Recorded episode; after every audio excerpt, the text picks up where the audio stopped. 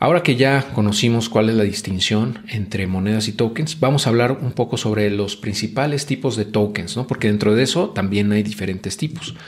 Entonces te voy a platicar sobre los principales tipos de tokens eh, y como para, bueno, para este ejemplo o para esta explicación voy a usar los tokens de la red de Ethereum, ¿ok?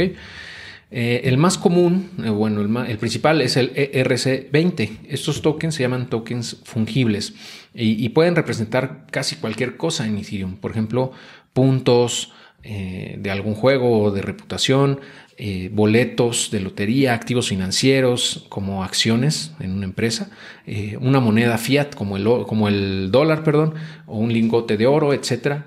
O sea, cualquier representación del mundo real hecho de manera virtual, ¿ok? O sea, como una representación virtual de algo que existe en el mundo real. Eso es un ERC20 y es el más utilizado para, por ejemplo, los tokens, los que te mencionaba, en donde hablábamos de la diferencia entre monedas y tokens. Te acordarás del token de AVE, por ejemplo, el token de UNI, que representan, eh, pues es como una participación o un, pedacito de ese protocolo o de esos protocolos, ¿no? Eh, por eso dice que se usan como activos financieros como una acción en una empresa. O sea, si era algo parecido, es como un, una, un pedacito de participación en esas DAOs, en esas, en esas eh, eh, organizaciones descentralizadas que son tal cual AVE o Uniswap. De hecho, vamos a hablar de AVE y Uniswap más adelante, ¿no? Como protocolos para que sepas cómo funcionan. Pero bueno, ahorita no lo voy a mencionar. Nada más quiero que sepas que existen esos tokens que, que se llaman ERC20 y son tokens fungibles. El segundo tipo de tokens eh, es el ERC721. Estos son tokens no fungibles o no funcionales y son más conocidos como NFTs, los non-fungible tokens. Y bueno, este tipo de tokens eh, son únicos y es un tipo de ficha único y puede tener o no un valor diferente a otra ficha del mismo contrato inteligente. Y, se usa para, por ejemplo, pues para coleccionables, para, para diferenciarlos ¿no? de otros, de otros eh, activos o de otras eh, representaciones del mundo real, eh, de tal manera que sean únicos, ¿no?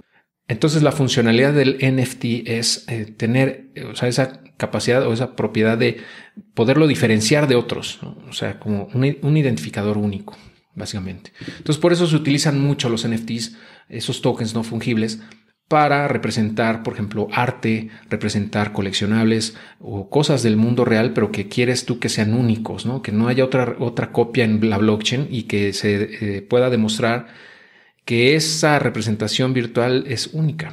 Y por ende la puedes vender, la puedes intercambiar, etcétera, ¿no?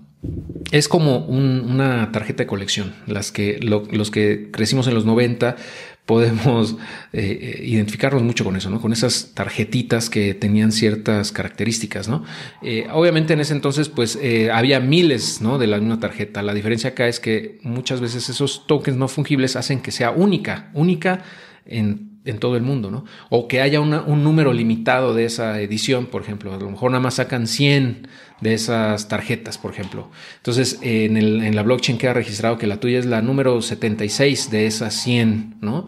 Y de esa manera puedes tú demostrar esa propiedad, ¿no? Esa es básicamente la función que tienen. Y bueno, si quieres saber más al respecto, te invito a visitar la, la página de ethereum.org eh, está en español. Aquí te dejo el enlace también, te lo voy a dejar en la descripción por si quieres adentrarte un poco más en todo esto, ¿no? Pero la información que te estoy proporcionando aquí, justamente la estoy tomando de esa página web, para que tú sepas cuál es eh, esta diferencia o los tipos de tokens más populares. Hay muchos otros, pero eh, con que tengas claros estos dos, creo que es más que suficiente para empezar.